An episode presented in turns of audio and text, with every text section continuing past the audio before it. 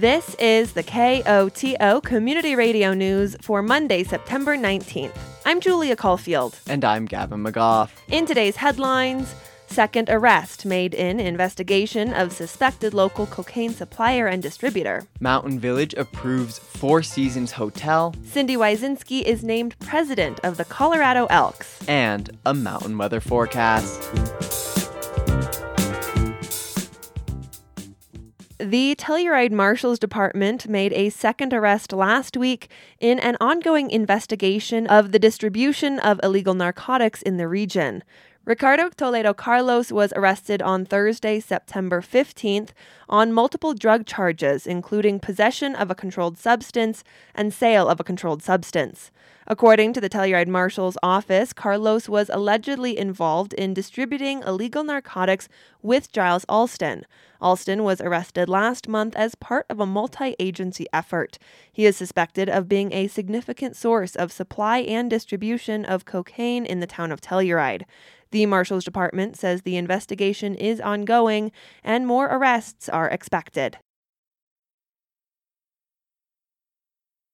A Four Seasons hotel will soon be coming to Mountain Village. Earlier this month, Mountain Village Town Council unanimously voted to approve a final planned unit development application for the hotel. This application has 53 dedicated hotel rooms. They would be kept in one ownership, so they could not be further condominiumized now or in the future associated with this approval.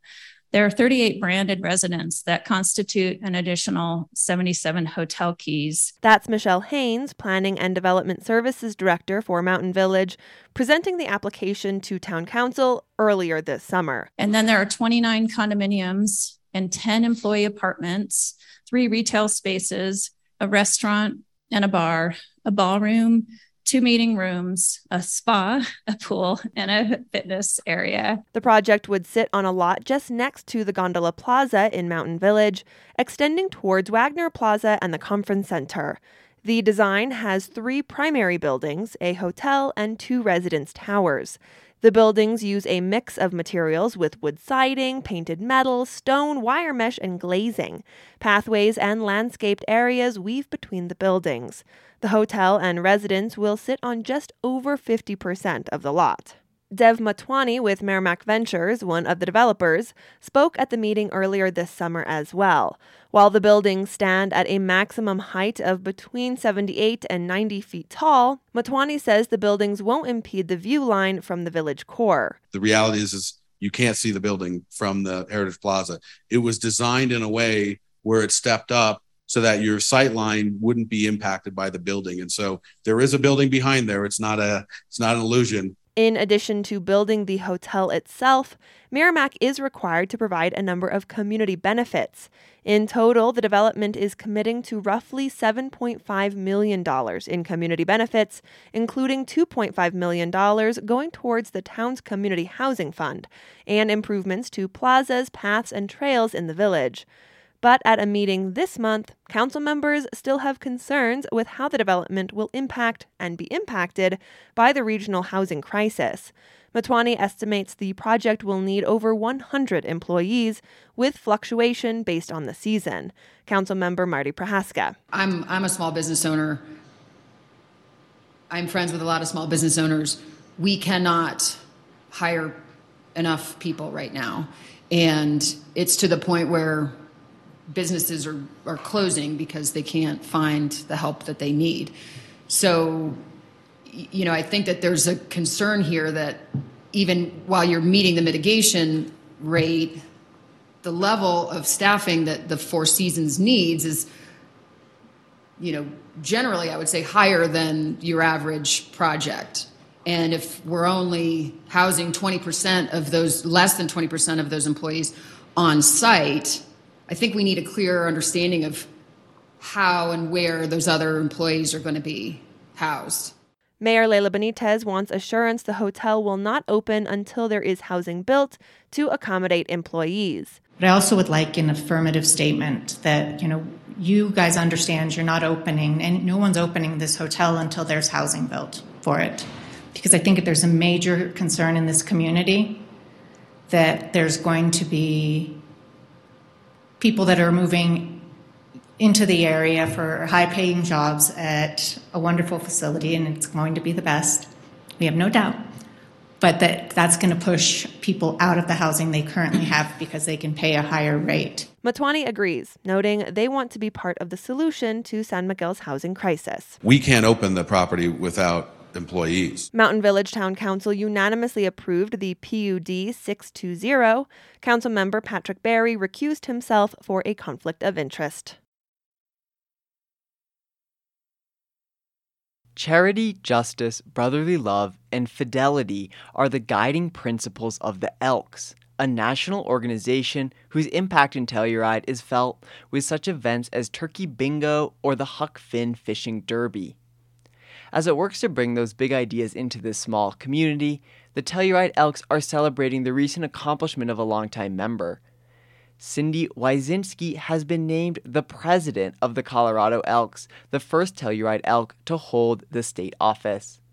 Wyszynski sat down with KOTO to discuss her goals for the office. She began by recalling how she got her start with the Elks. It's been about 16 years now since I first walked through those doors. And what inspired you to get involved with the Elks? Uh, you know what? Someone asked me. It's an invitation organization, and it was really as simple as that. And this is a nationwide organization? It is. We've got uh, approximately, I believe, a million members across the country. We've got over 2,000 lodges, and we meet once a year in a selected city to all gather together for the Grand Lodge Convention. And then uh, the Colorado Elks, there's about 20,000 members across the state in 55 lodges. And we meet a couple times a year to get together, have a convention, have um, breakout sessions on our different programs and what we're doing and how we're helping the people in Colorado. All right, now I would love to hear about what it's like to be elected president of the Colorado Elks. How did that come about? Oh, you know that might that might have been uh, like a 16 year process. it's very exciting. It's actually it's it's you just saw a big smile come up on my face. It's super exciting. Um, we have in the state of Colorado we have six districts, and each district has a district deputy. So um, about seven years ago, I became district deputy, and our district covers Durango through Grand Junction. There's eight lodges there, so I did that. And then each district also gets a state trustee, so they have someone on the board of directors representing them. So I did that, and then my next step was to run for third vice president, and it's kind of a usually a natural progression from third to second to first to president. So it's that part has been a four year journey in and of itself.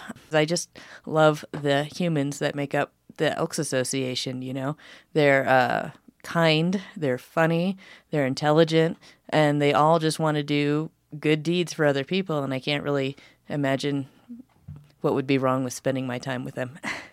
what are some of the added opportunities or responsibilities you have with this position? Well, I only have it for a year, so I feel like my time is short, and I uh, want to get a lot done.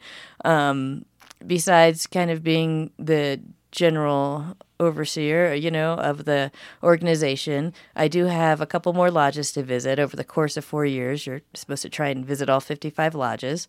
So I've got about 14 more of those to do. Um, but I'm also trying to start some big programs.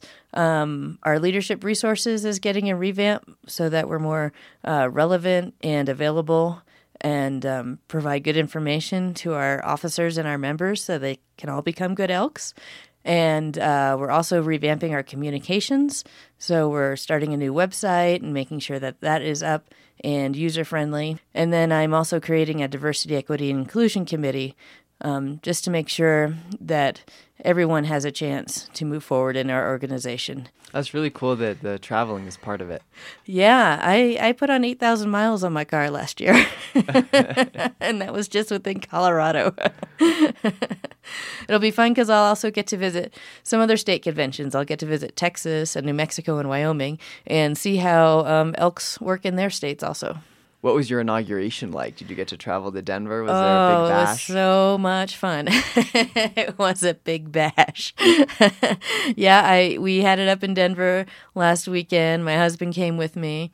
Um, some of my family flew out from the East Coast to attend, and we had oh probably about um, eight or nine members of Telluride Elks Lodge show up we have uh, some kind of funny traditions. Like I got a gigantic gavel, you know, almost as big as I am, you know, to lead the meetings. That that gets passed down from state president to state president, and uh, we just had a fabulous time. Is there anything else you want to share about the spirit of the Elks in Telluride or Colorado? Well, I really want to thank um, everyone who supported me on this journey. Um, it takes um, it takes your lodge's support, absolutely, and to have state elk support on top of that is really amazing. And that's what's kept me going is knowing that there are people who've got my back and and who are excited for me to be there. Just thrilled to have this opportunity. That's cindy wyszynski the newest president of the colorado elks. You can always learn what the telluride elks are up to and how to get involved at tellurideelks.org Those traveling to Trout Lake this fall will experience some driving changes. Trout Lake Road closed on the 19th. Xcel Energy is excavating the road for an energy project. Recreational traffic and public land access will be detoured to the Lizard Head Pass entrance on County Road A63. Residential traffic will be detoured through Priest Lake Road, County Road 64B. The road closure began on Monday, September 19th. It is expected to last four to six weeks. As the days get shorter and the nights are getting colder, is there anything better than curling up by a fire and listening to interesting stories from Telluride's history? The Telluride Historical Museum thinks not. This week kicks off the museum's Fireside Chats, a series of free lectures featuring writers, storytellers, and experts on Telluride's past. The first chat of the season will highlight Johnny Stevens, an expert on the Telluride ski resort. Stevens was hired to the ski area in 1972 as the first director of Ski Patrol. He worked his way up to Chief Operating Officer and was inducted into the Colorado Ski Hall of Fame in 2004. Stevens will share his experiences from a lifetime of skiing in Telluride, as well as behind the scenes stories of the ski area. Future fireside chats will include Robert and Ani Savath discussing Telluride in the 1970s and Telluride Ski School. Rudy Davison will share his experience on a fact finding tour of Zermatt to discover inspiration and ideas for sustainable community growth. The first fireside chat will take place on Wednesday, September 21st. Future chats will take place on September 28th and October 5th. All fireside chats will take place at 6 p.m. at the Madeline Hotel's living room. The herds are making their way across the plains towards Nucla for a cowboy gathering on Saturday, September 24th. The West End Festival celebrates the ranching tradition with performances by cowboy storytellers, poets, and musicians. Cowboy gatherings featuring poetry and music are a time honored custom across the Southwest, often taking place in late summer and fall. Similar events are coming up this month in Durango and Grand Junction. The West End's Cowboy Gathering is one night only and kicks off at 6 p.m. at Nucla Town Park. Tickets include dinner and are available at the gate on the night of the festival or in advance at the West End Visitor Center in Naturita. Spectators are encouraged to bring chairs and blankets. In the event of rain, the gathering will be moved to the Nucla High School. Republican U.S. Representative Lauren Boebert and former Aspen City Councilor and Democratic challenger Adam Frisch participated in a face to face debate in Grand Junction earlier this month. For Rocky Mountain Community Radio, Aspen Public Radio's Caroline Llanes reports that both candidates took the opportunity to question the other's legislative record. Frisch questioned Boebert on her congressional voting record, including voting against a bill funding cancer research and another protecting seniors from emergency scams. Boebert responded that those bills were, quote, con games by Democratic U.S. House Speaker Nancy Pelosi. It really makes me terribly sad when Nancy Pelosi uses the most vulnerable among us to force her agenda through Congress, but that's how she rolls. This was a blank check Boebert attacked Frisch's record on Aspen City Council, which included a resolution urging Congress to pass a carbon tax, as well as a focus on reducing cars in town. She called him, quote, a Green New Deal extremist. Frisch replied that he supported an all of the above approach to energy production in Colorado. Colorado produces the cleanest natural gas and oil, and we can do a lot better job in making sure that we get out on wind and hydropower and solar as well. And it's imperative that we keep the jobs here and the energy production here. Frisch and Boebert will not debate again, but will participate in a forum hosted by the Colorado League of Women Voters next month. Caroline Llanes, Aspen Public Radio News. The Colorado River is drying up, and the major cities in the West that depend on it are scrambling to boost their supplies and keep taps flowing. Climate change is already cutting into the amount they get from Mother Nature, which leaves those cities to turn to reusing the water they already have. KUNC's Alex Hager has more. Water reuse can feel like an odd proposition, especially when you consider where it was used before the water that's flowing in here is coming from flush toilets and kitchen sinks and shower drains? Exactly. Rupam Soni does community outreach for the Metropolitan Water District of Southern California. They're betting on recycled water for the future. She's walking through a complicated setup of pipes and pumps that's pulling water from the sewage treatment plant next door and making it ready to drink. So now this water looks like what you expect water to look like. It's really clean and pure after this point. This agency needs as much clean and pure water as it can get. About 19 million people depend on it. Yeah, it's super exciting. It is going to make a substantial change. It's, it, it is going to provide a new supply. The treatment plant cleans up hundreds of millions of gallons every day. Right now, that water is pumped out into the ocean. But this new demo site we're touring shows how it can be cleaned even further and pumped back into municipal pipes at a large scale. David Jassby studies environmental engineering at UCLA.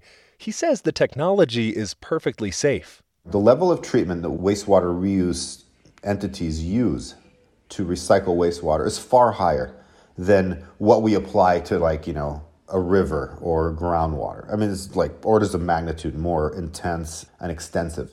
Jassby says it's not only safe, in the arid Southwest, it's necessary. We're going to have to increase our local water supply. And one way we know how to do that is through recycling of our wastewater. So I don't think we have much choice. Water recycling is already in place in other communities, sometimes at a large scale. In Orange County, California, for example, they've been doing it for decades. Now, this facility near Los Angeles could see a huge development, one that'll cost more than $3 billion to build and more than 100 million to operate each year. Felicia Marcus says that steep cost is worth it. There's not a lot of econ other than it's expensive, but it's a smart investment. I mean, my view is that it'll be priceless in the future. Marcus has chaired California's Water Control Board and the Los Angeles Department of Public Works. She also ran a regional office for the Environmental Protection Agency. The reality we're in now won't exist under climate change. So we have to look at what's the economic cost of not having that water. She says recycled water's time has come. A new generation is ready to trust the technology and get over the, quote, yuck factor. And the decades long drought that's shrinking the Colorado River has water agencies turning over every stone, looking for more. And Marcus says they're going to find it here. Those agencies are signaling their interest with their wallets.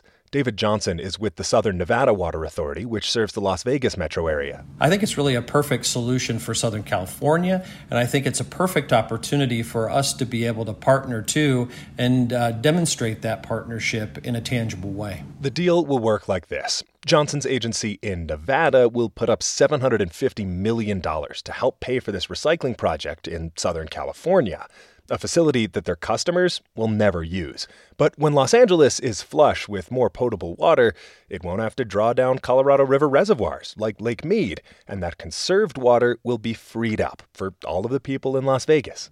We would be able to actually not have to build any of that transportation infrastructure to be able to get water from one location to another. So it just makes a lot of sense to us. Back at the recycling demo site, Rupam Soni is hoping they can do more to get the public on board with the project too, and get over any queasiness about drinking reused water. Soon, the agency could get permits to let people take a sip and try for themselves. Seeing is believing, but drinking is really believing. And across this parched region, with hundreds of millions of dollars coming from state and federal governments, it's likely that a lot more people will be seeing and drinking that reused water in the years to come. In Carson, California, I'm Alex Hager. The National Weather Service forecast for the western San Juans calls for a slight chance of rain tonight with a low around 50. Tuesday calls for showers and thunderstorms throughout the day with a high near 65. Showers and thunderstorms remain likely overnight on Tuesday with a low in the mid 50s. Wednesday should see a high of 60 and a 90% chance of showers and thunderstorms throughout the day.